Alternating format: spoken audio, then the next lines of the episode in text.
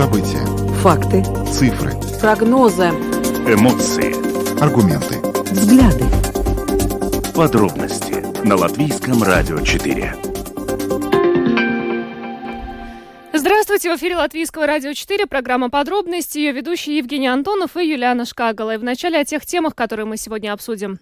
Сегодня 14 июля. Сегодня Министерство финансов с подачи работодателей начало дискуссию о снижении налогов на рабочую силу. На том, что в Латвии налоги на рабочую силу крайне высокие, работодатели говорят давно, и это мешает конкуренции местных предприятий. И вот сегодня мы обсудим эту тему с экспертом.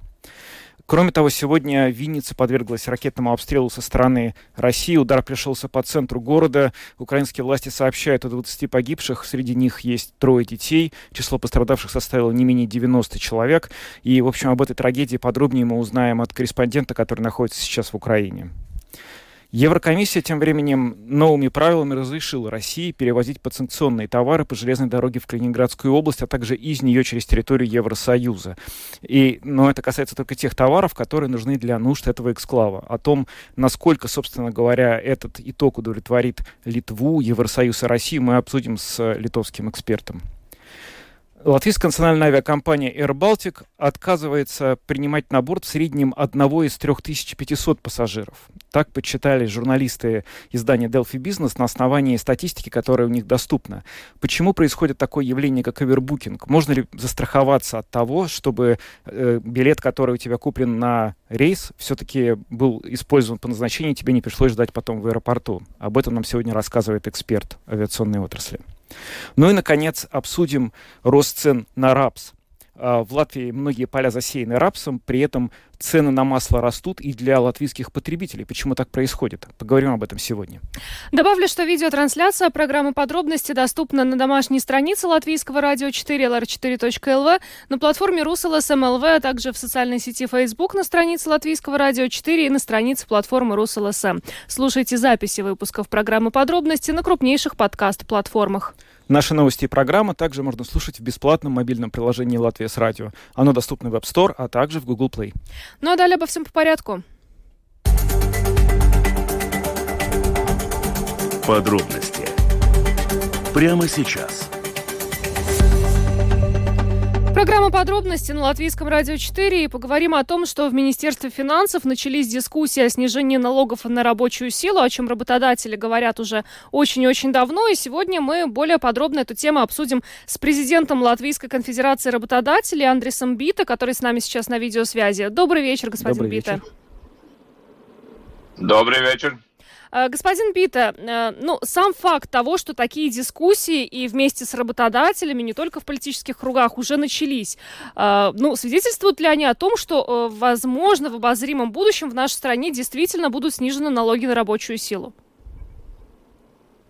Ну, это наша задача как организации и тоже второй самой второй большой организации предпринимателей Латвии Тирniecības Rūpniecības камеры общая у нас мысль и задача это добиться того, что наши э, налога, налоговая нагрузка на каждый евро, что мы выплачиваем э, своим коллегам как зарплаты, была не больше и конкурентоспособная, э, если мы сравниваем с э, теми условиями, какие есть в наших странах соседних, где с кем мы конкурируем в мировом рынке. Литва, Эстония, Польша и так далее. Соответственно, э, я думаю, и ну, последние, скажем, разговоры и дискуссии, которые уже в конструктивной фазе э, пошла с Министерством финанс, э, финансов, э, дает надежду, что мы добьемся своего. Э, и есть определенное понимание на сегодня, э, хотя бы от того момента, что мы и, и э, сторона работодателей, и сторона э, профсоюзов, и сторона Э, государства, то есть Министерство финансов, сошлись на одной позиции, что все согласились, что у нас самая высокая нагрузка по заработной плате между странами э, Балтийского моря. Андрес, вы не могли бы более конкретно описать, в чем вот состоит, собственно, вот эта вот негативная разница? То есть какие конкретно налоги в Латвии выше, чем у соседей по сравнению с той же Эстонией, Литвой, с Польшей? В чем в наибольшей степени мы проигрываем? Ну, я, я скажу под, немножко попроще объединю, потому что э, у каждой из наших стран э, налоговая система немножко отличается. Да? в Литве, Эстонии, она в каждой стране разная. Там большая часть в одной стране платит работодатель, второй больше работник и так далее. Но неважно. В целом все равно, как мы измеряем это, от каждого евро, что мы выплачиваем как зарплату, сколько еще добавляется разных налогов, которые мы платим, и неважно, работодатель или, или работник платит э, государству э, за э, скажем, возможность работать. Соответственно, у нас это разница, скажем, если мы так очень в среднем берем, там, там где-то как минимум 100 э, евро э, в месяц на работника отличается между Латвией, например, и Эстонией.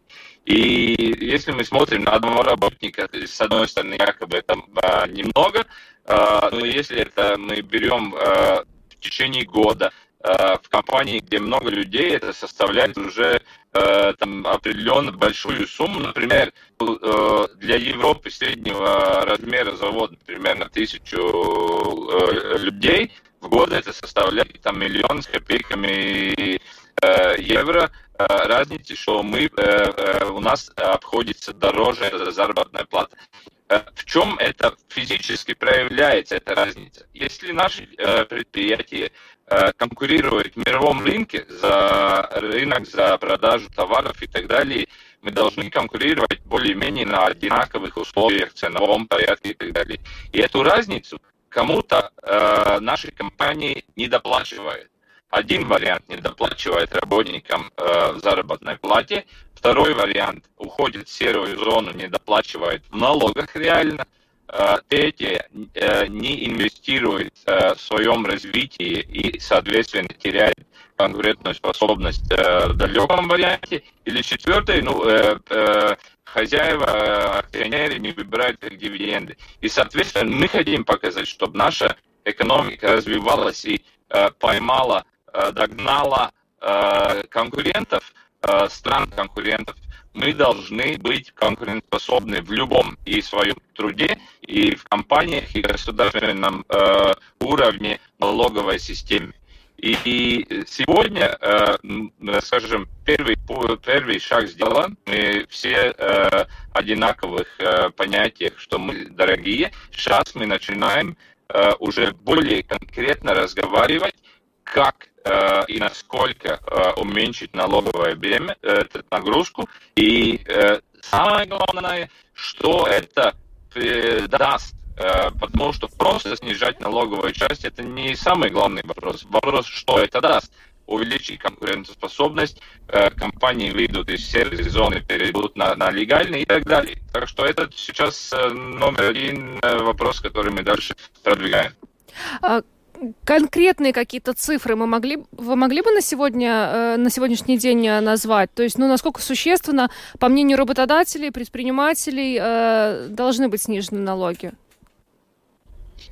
Сейчас я не, я не скажу, что есть какая-то договоренность. Есть несколько сценариев, которые, скажем, мы э, прорабатываем. Например, скажем, одна, один из сценариев, что Латвийский банк э, рекомендовал э, какое-то время назад, это уменьшить э, социальные э, выплаты, то есть социальный налог на 4%.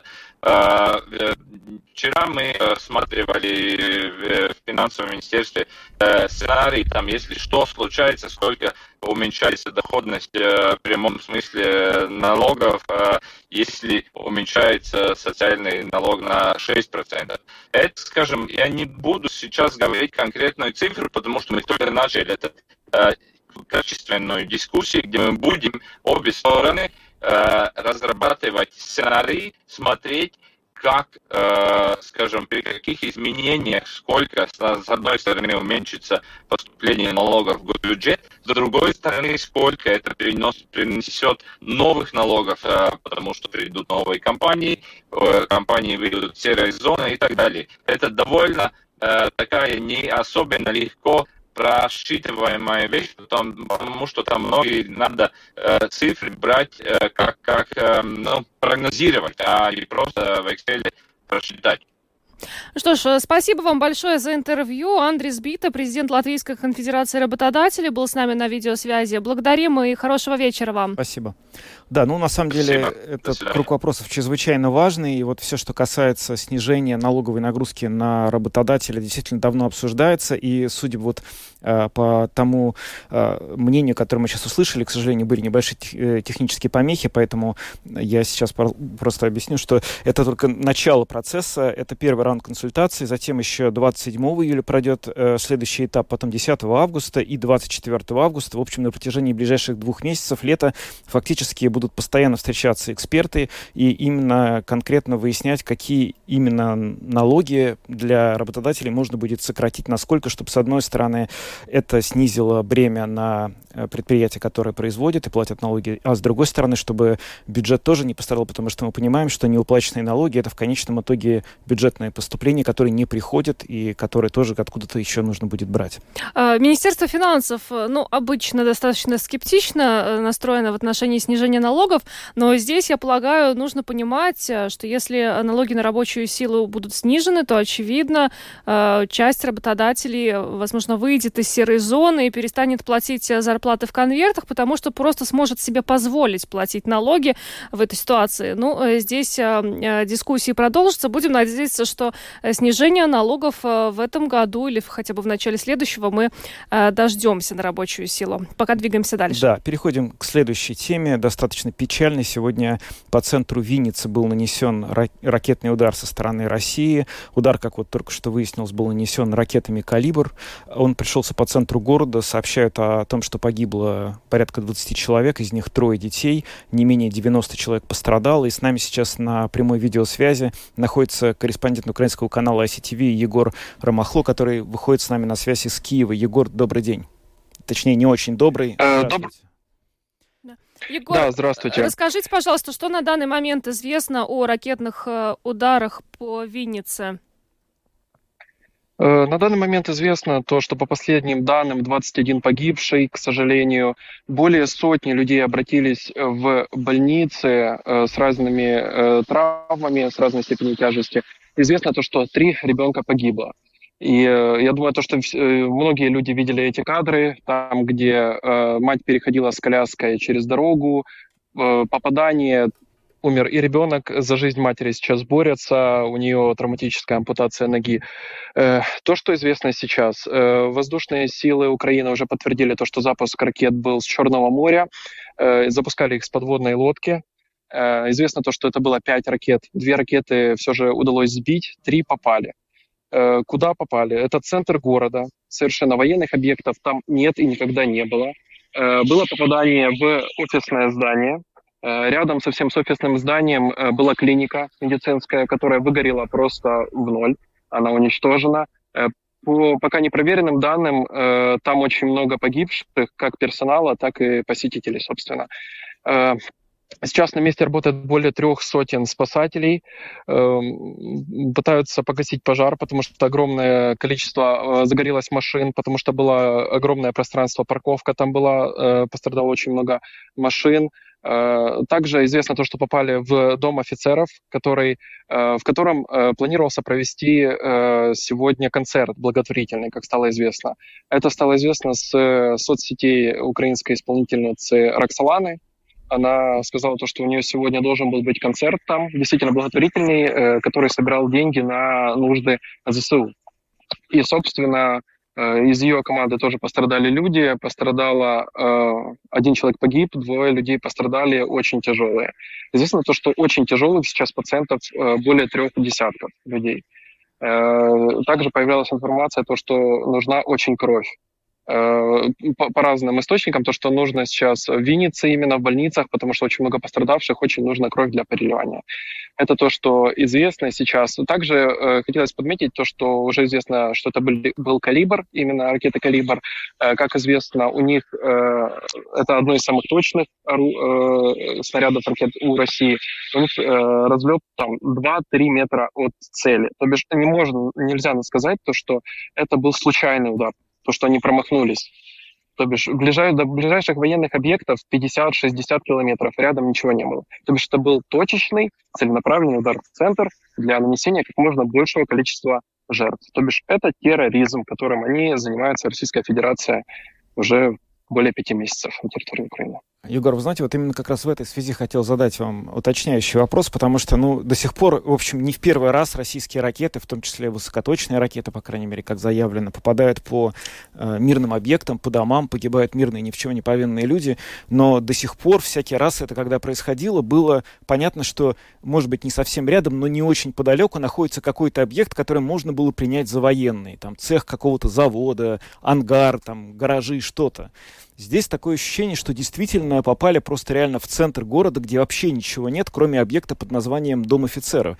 Это просто какое-то, какая-то безумная ошибка, и они решили, что Дом офицеров это там, где вот все офицеры находятся. Или это действительно какая-то новая тактика, когда она, люди пытаются, ну я не знаю, ну максимально запугать мирное население? Ну, смотрите, э, в принципе, как появилась новость э, позже, немного после этого удара, э, проводилось заседание в Гаге, в принципе, по этим всем нарушениям, по суду над Россией, проводилось в это же время.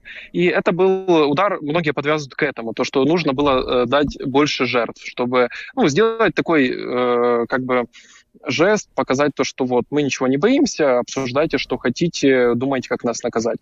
По поводу Дома офицеров, э, возможно, ну, удивляться уже, э, удивить они не могут, потому что э, в действительности, если они, условно, истории были, когда они забивали свои беспилотники, вводили данные там населенного пункта якобы украинского, и этот беспилотник улетал куда-то в Румынию, потому что одинаковое название у городов, как бы я не буду удивляться, если это действительно был удар э, целенаправленно по дому офицеров, потому что, э, кстати, как заявили пропагандисты уже русские на своих каналах, то что там был э, штаб нацистов, вот. Нацистов, националистов, э, не знаю, Азова, у них это как триггеры уже. Как бы, я не знаю, если националисты дети, эти, девочка та, которая погибла, все видели фотографии, я думаю, поэтому вопросов очень много. Ну, э, штаб нацистов это очень распространенная э, такая э, формулировка со стороны э, российских пропагандистских э, СМИ. Но, э, Егор, я хотела бы э, уточнить, вообще, основные э, боевые действия сейчас ведутся на востоке страны. Винница до сегодняшнего дня жила, ну, насколько это возможно в нынешних условиях, э, обычной жизнью? Ну, как можно сказать, э, когда были прилеты, уже начинались ракеты э, и по Львову, там буквально самые ближайшие прилеты до так э, называемой границы к НАТО, это Поль, до Польши было 20 километров буквально, когда били по Львову. То бишь, сказать то, что кто-то себя чувствует в безопасности в Украине сейчас, нельзя, потому что ракеты, они полностью покрывают, полностью, они могут долететь до любой точки, тем более, что они запускаются как с территории Беларуси, так с Черного моря, так с территории России. Э, грубо говоря, это перекрестный огонь, и ну, нельзя сказать, что они чувствовали себя в безопасности. Да, этот регион, он э, очень э, большой такой хаб э, поддержки, хаб э, гуманитарной помощи, хаб, э, который принимал переселенцев очень сильно. Э, но они все равно как бы в состоянии войны тоже, они не чувствуют себя там в полной безопасности, тем более после такого, после такой трагедии. Егор, скажите, как теперь вот это в свете того, что сегодня произошло, это все повлияет на вроде бы начавшую налаживаться мирную жизнь. Вот мы делали включение из Киева, ваши коллеги нам говорили, что постепенно возвращаются люди, начинают работать магазины, вроде как уже из метро выходят люди наружу, те, которые там ночевали э, сутками и неделями. Сейчас будут ли власти вносить какие-то коррективы в это? Есть ли сейчас опасения, что сегодняшний удар может иметь какие-то неприятные продолжения, трагические продолжения в других городах, в том числе в том же Киеве? Ну, смотрите, в принципе, череда вот этих э, ударов э, просто вот э, по людям, по мирному населению. Нельзя сказать то, что Винница как-то выделилась из этого. Эта трагедия огромная, но вот буквально пару дней назад удар Донецкая область, Часов Яр, удар в жилой дом обычный, более почти полсотни погибших, не военный объект. Также самые удары продолжаются по Николаеву, удары по Харькову продолжаются. То бишь сказать то, что как-то успокоились, возвращаться начали, да, но люди начали скорее возвращаться вопреки. Потому что они понимают то, что они не могут быть за границей или где-то отсиживаться, они хотят работать, они хотят приносить пользу, зарабатывать деньги, чтобы как-то помогать э, вооруженным силам. То же самое, вот это отсюда идет. То бишь у нас также действует комендантский час, его не отменяли.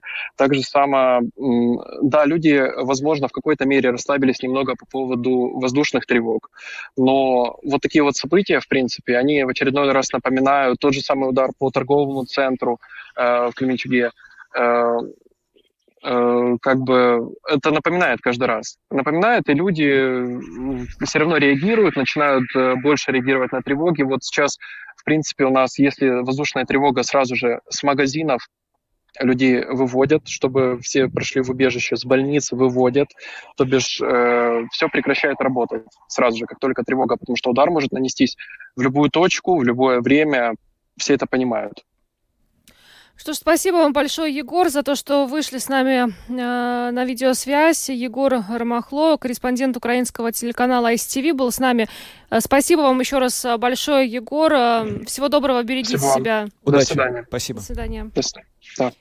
Э, ну, очень э, трагическая история сегодня связана с Винницей. К сожалению, ну, достаточно неожиданный этот, этот ракетный обстрел. И, как уже Егор сообщил, уже более 20 погибших. Да, какая-то совершенно бессмысленная жестокость э, просто в голове не укладывается. Но мы двигаемся дальше, поговорим о том, что Европейская комиссия с новыми правилами разрешила России перевозить подсанкционные товары по железной дороге в Калининградскую область. И из нее через территорию Европейского Союза. А, э, речь идет в основном о Литве. Мы эту тему уже обсуждали. Были и угрозы со стороны России в адрес Литвы после того, как этот э, транзит был перекрыт. Но сейчас более подробно эту ситуацию мы обсудим с литовским политологом. Э, он с нами на связи. Барнарас Ивановас. Добрый вечер. Здравствуйте. Добрый вечер. Бернарас, ну вопрос к вам такой, вот как все-таки можно оценить этот компромисс, который был достигнут, вот то решение, которое приняла Еврокомиссия, насколько это решение устроило Литву? Ну, я не знаю, можно ли это назвать компромиссом, потому что, я так понимаю, во время обсуждения четвертого пакета то, что вот говорили наши там представители, министр иностранных дел, ну, мягко скажем, не соответствовало действительности. Они бы пытались, наши представители, я так понимаю, протащить, ну, вот эту действительно очень серьезную, очень важную санкцию э, по умолчанию, между строк, не прописав и не издискутируя вообще, эту, вообще этот вопрос. И, конечно, получилось так, как получилось э, это, как я уже сказал, очень важная история. Это единственная реальная была бы санкция, которая ударила бы Путину серьезно по суверенитету России это нужная санкция. Потому что все остальное, ну, это такие, знаете, косметические вообще вопросы. Да, там нет бумаги, нет автомобилей, но Путин может вести войну, а здесь удар по его авторитету. Он не может контролировать территорию. И вот такого слона, ну, нельзя протащить по умолчанию. Это надо как бы утрясать, утрясти во время переговоров, во время подготовки. А наши представители, ну, подумали, что они вообще это могут вот делать так. Не вышло. И поэтому, я бы сказал, это просто позор какой-то. И вообще беспрецедентная история. Э, так они, ну, вышла подстава. Они подставили Еврокомиссию, они подставили нас. И, конечно же, они дали козырь пропагандистской России. Россия может теперь э, в лице своих там всех этих Соловьевых и Скобеевых э, рассказывать о победе России. А вообще-то-то никакой, конечно же, победы нет. Просто тут такой вот очень обидный прокол и очень э, плохая вообще сейчас ситуация в этом плане. Ну, в плане медийном, да, потому что действительно это произошло, и сейчас придется разгребать, серьезно разгребать. Вот, так что тут не компромисс, тут, э, я бы сказал, как бы вот так помягче, э, э, Германия и другие большие партнеры Евросоюза поставили Литву на место, ну вот и так вот получилось. Да. Бернарес, по поводу козыря я как раз хотела спросить, а сам Путин не посчитает ли всю эту ситуацию, ну так вот я пригрозил, мне пошли навстречу, то есть это, по сути, в дальнейшем развязывает ему руки, э, он будет считать, что любая его угроза э, приведет к реализации каких-то его целей? Да, и вот это очень плохо. Понимаете, вот это та, такой, такая авантюра. Ну, вообще-то надо понимать, что наши политики, вот э, Габриэль Ландсбергс, другие, они такого авантюрного склада, да, они любят такие вот авантюры и прокололись не раз. Но просто напомню, да, историю с тайваньским представительством. Нет в Литве никакого представительства Тайваня сейчас. Существует представительство э, тайванцев тайванцев, да, если посмотрите на страничку нашего МИДа, там Тайвань, представитель тайванцев, да, это тоже еще одна история, э, тоже такая авантюра, и которая вот в таком ключе сейчас вот находится. Вот, э, так что да, и нас э, эта ситуация подводит к очень опасному краю, потому что да, Путин, да, посмотрите, они прогнулись, они вот испугались, они вот послушали, значит, можно давить дальше. Понимаете, это ведь политика нажима, он додавливает, он всегда пытается пытается додавить. И это вот поэтому очень опасно и очень плохо. Этого мы могли бы избежать, если бы э, все-таки как-то, ну, договаривались бы нормально в процессе подготовки санкций. А этого не произошло, и вот это, конечно, очень-очень плохо. Ну да, Габриэль Сламберг, это министр иностранных дел Литвы. Но хотелось бы, знаете, вот э, что еще уточнить. Вот все-таки по поводу реализации этого решения, пусть это не компромисс, а уступка, э, но все-таки есть э, решение, согласно которому автомобильный транзит, если я правильно понимаю, не разрешен в соответствии с ограничительными мерами Евросоюза, а железнодорожный разрешен, но только в той части, которая касается обеспечения потребностей Калининградской области. А, вот это вообще требует какого административного ресурса со стороны Литвы? Это придется теперь каждый вагон железнодорожный вскрывать и проверять, э, если этот товар э, в санкционном списке и нужен ли он реально Калининграду. Как это вообще все будет выглядеть, я не понимаю. Но, э, похоже, они будут, э, да, наверное, э, будут взвешивать и мерить, определяя некий средний такой статистический объем, который как бы полагается, да, для Калининграда. Это действительно очень такой странный немного момент, потому что практическая сторона дела не ясна до конца. Я полагаю, что все будет происходить, ну, по-простому, да, я не думаю, что там кто-то будет э, сильно вникать, и этот транзит будет идти, как и, и шел. Поэтому и здесь я боюсь, что Россия э, примет этот весь э, такой, как бы вы сказали, да, такую ступку, компромисс, как свою победу. И это тоже очень нехорошо, потому что это еще один такой вот козырь в пропагандистской войне. Потому что, ну, конечно, конвенциональную войну они не могут вести против стран НАТО, но вот пропагандистскую войну могут. И нас могут в рамках Евросоюза как бы стравливать, что тоже очень-очень плохо. А это еще одна мечта Путина.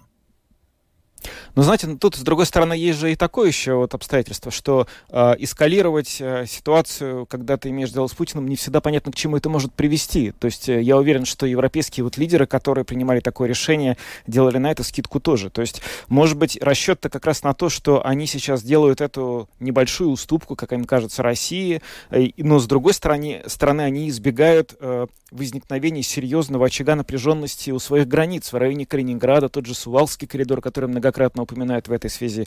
То есть, возможно, имел, ну, как бы, э, они имели в виду этот расчет, и сейчас вот э, есть э, Украина, где тратится огромное количество ресурсов России на поддержание этих военных действий, а здесь пока пусть остается спокойно, чтобы вот не злить и не устраивать здесь второй фронт. Может быть, такая логика?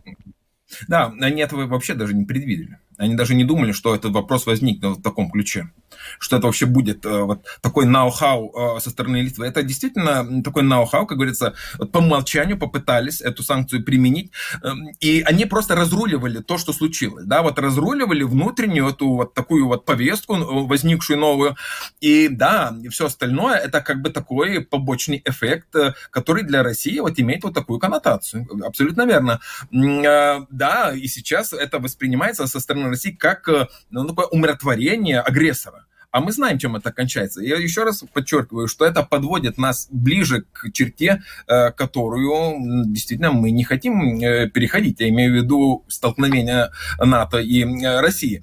И вот это очень плохо. Это очень плохо и очень обидно. Потому что, да, вот внутренние наши вот такие, как бы сказать, помягче недоразумения, они приводят к очень серьезным последствиям с абсолютно непрогнозируемым агрессором сейчас, да, который просто убивает детей, посылает орков уничтожающих мирных э, жителей, ну, надо понимать, с чем им делать. Это не игра, это не какая-то партия там в покер, да, тут э, с покерфейсом ты не выйдешь с игры, да, это очень опасная история. Так что, к сожалению, я бы сказал, наши политики, особенно вот министр иностранных дел, ну, это как бы служебное несоответствие, к сожалению. Я только ну, скажу, что это самый непопулярный вообще в Литве политик уже долгое время, еще до всей этой истории, у него антирейтинг был один из самых больших, и ему э, советовали со стороны оппозиции подать в отставку еще, еще в прошлом году. Вот. И он держится за свой стол, и просто, ну, как сказать, э, наше грязное белье сейчас выбешено на показ в Евросоюзе, на показ вот в России. Это тоже как бы совсем не радует. Мы не смогли э, разрешить свои внутренние проблемы, ну, как эстонцы, например, да, где там правительство подало в отставку, если проблемы возникают, хоть перемена. Наша власть, она, нынешняя власть консерваторов, она не хочет уступать ни, никому. Она идет на очень серьезную конфронтацию с оппозицией. Э, себя называет лучшим, что случилось с Литвой. Это не шутка, это так и есть. Они это заявляют. Вот Кубилюс об этом говорил, наш европарламентарий, представитель э, консерваторов, что это самое лучшее правительство в истории. Вот. И когда ты имеешь дело вот с такими феноменами, конечно, э, хорошего не жди. Особенно в таких очень серьезных ситуациях, когда нужна реакция. Ведь систему характеризует характеризует реакция на вызовы. А реакция и вообще, ну, то, как мы разрулим это все, ну, к сожалению, не с самой лучшей стороны характеризует нашу власть.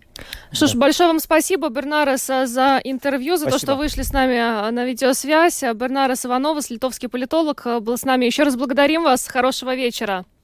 Хорошего вечера. Всего доброго. Спасибо.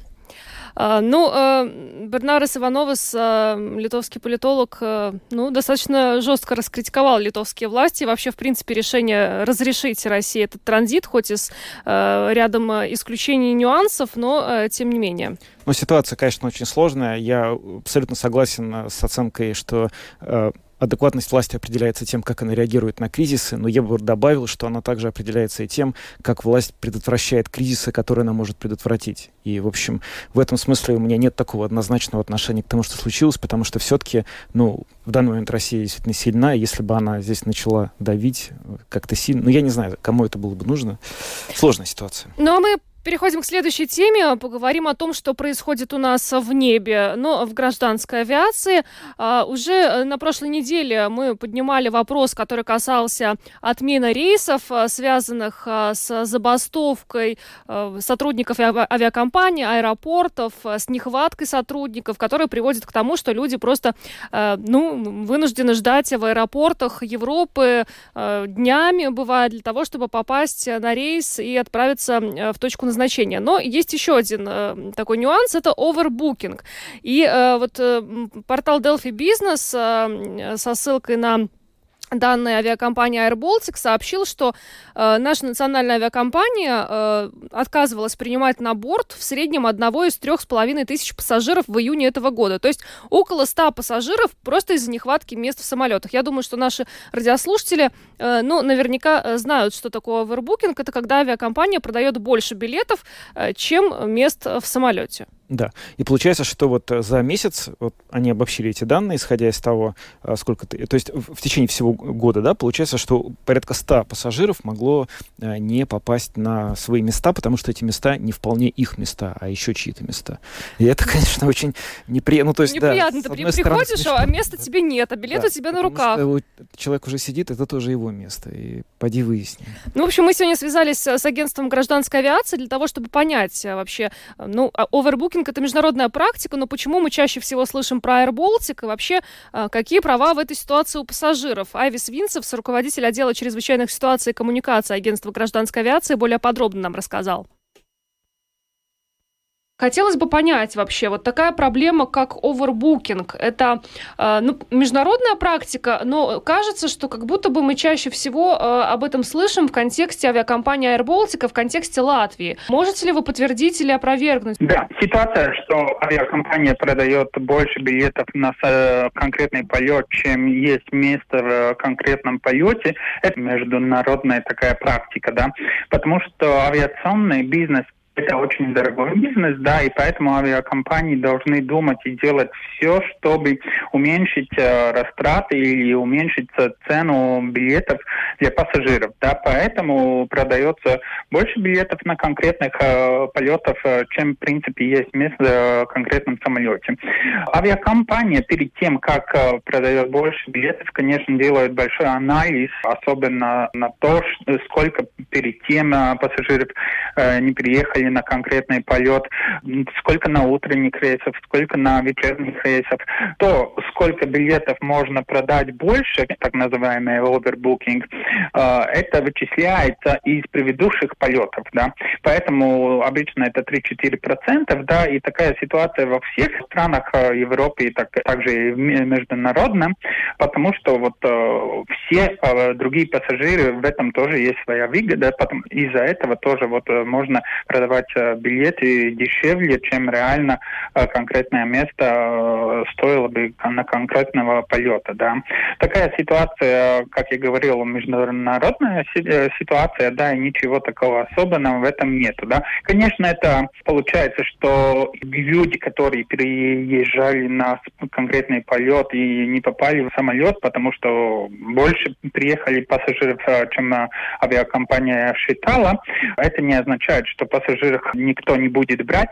Законы предусматривает то, что этих пассажиров, конечно, бесплатно авиакомпания должна перевести на то полет, на Галамертис, где он покупал конкретный билет. Да, конечно, это будет или через другой аэропорт, э, или с рейсом чуть-чуть попозже. Ну, то есть нельзя сказать, что в Латвии с овербукингом как-то злоупотребляют? Нет, это, как я говорил, это международная такая практика, да.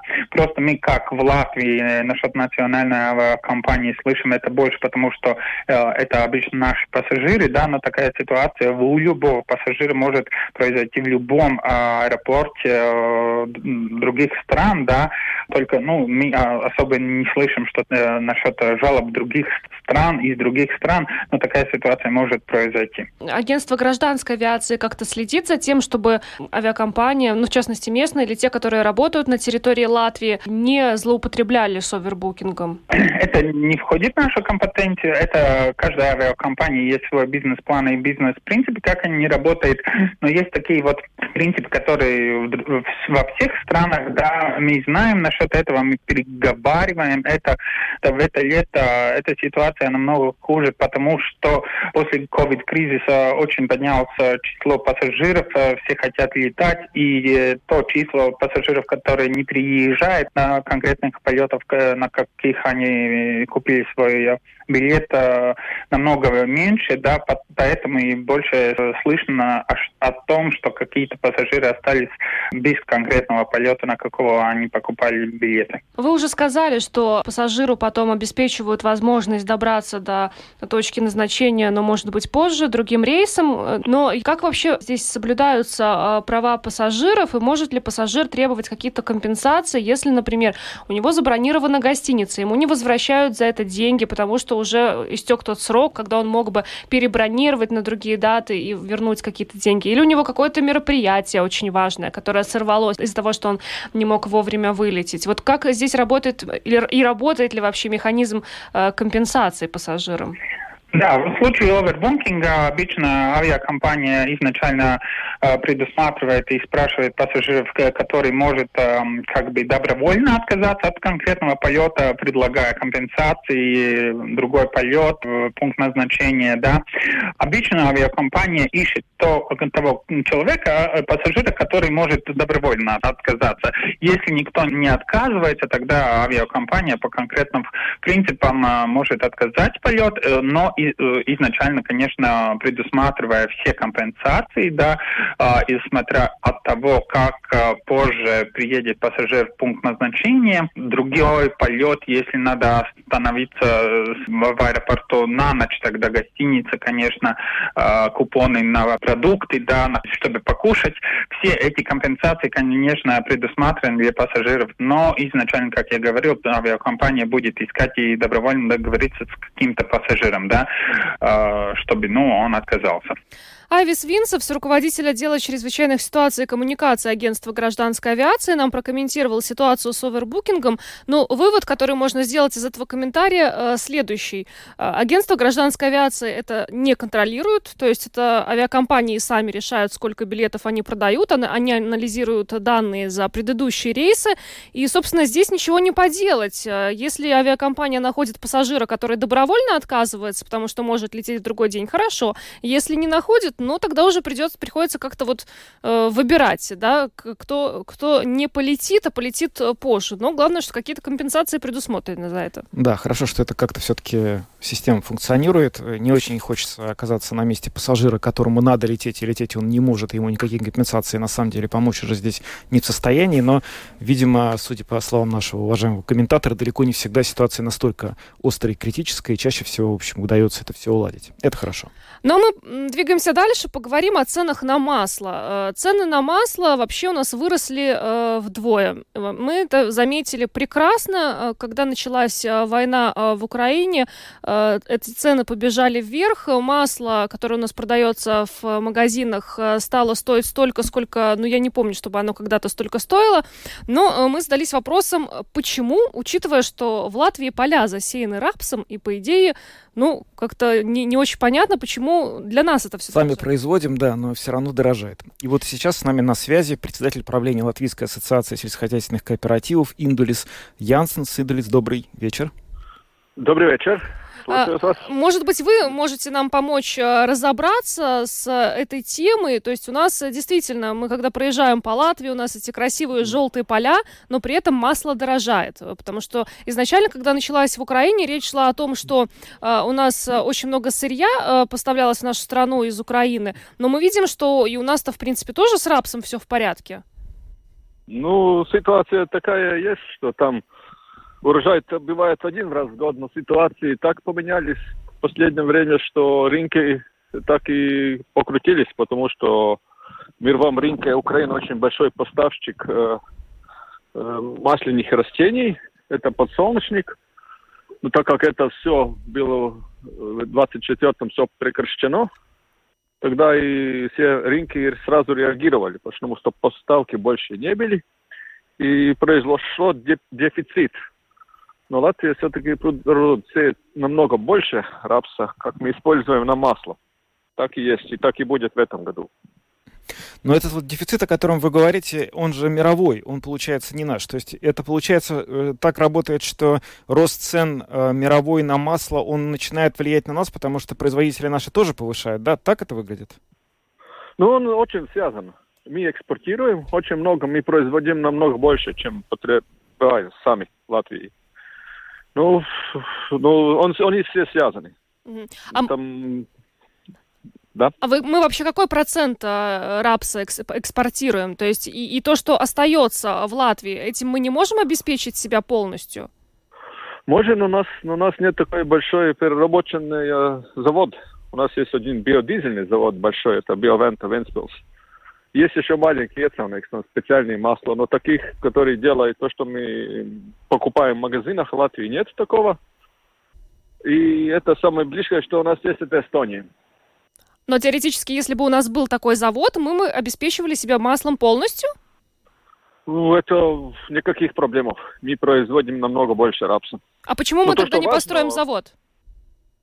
Потому что на другом ситуации рынок слишком маленький и целый завод на Латвии это слишком много.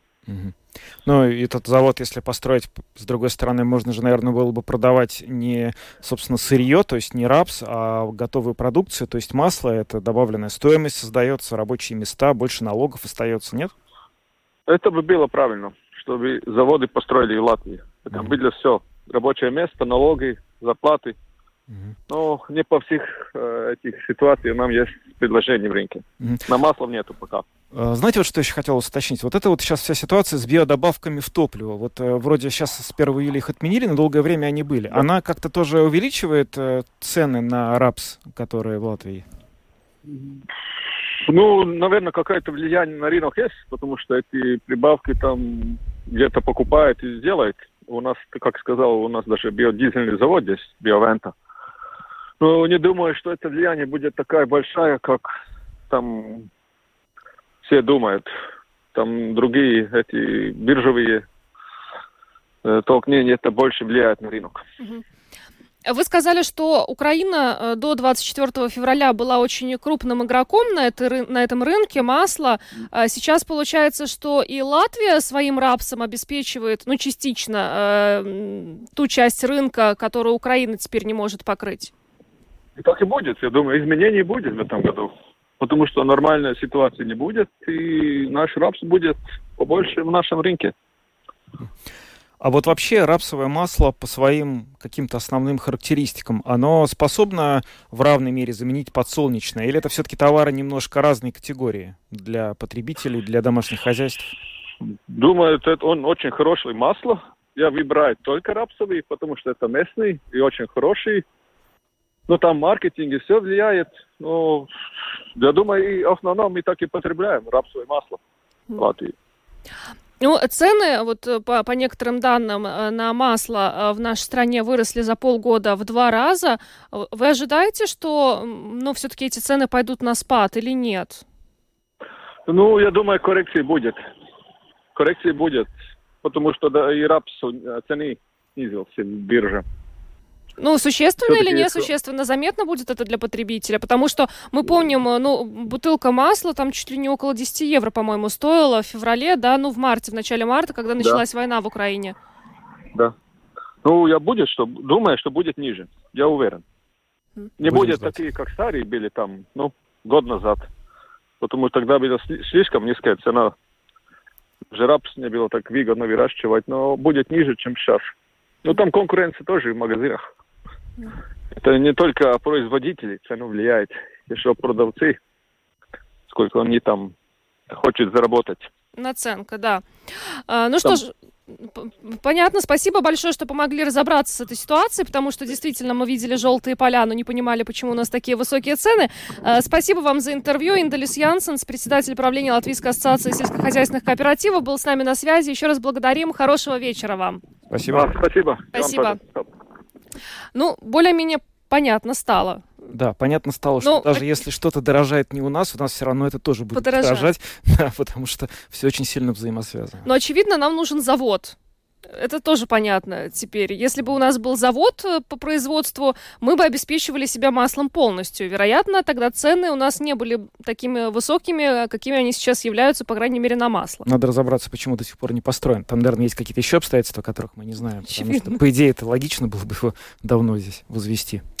А, ну что ж, на этом программу подробности мы завершаем. Сегодня ее провели Евгений Антонов. И Юлиана Шкагла. Звукооператор Андрей Волков, а видеооператор Роман Жуков. Всем хорошего вечера и встреч Встретимся уже завтра. До свидания.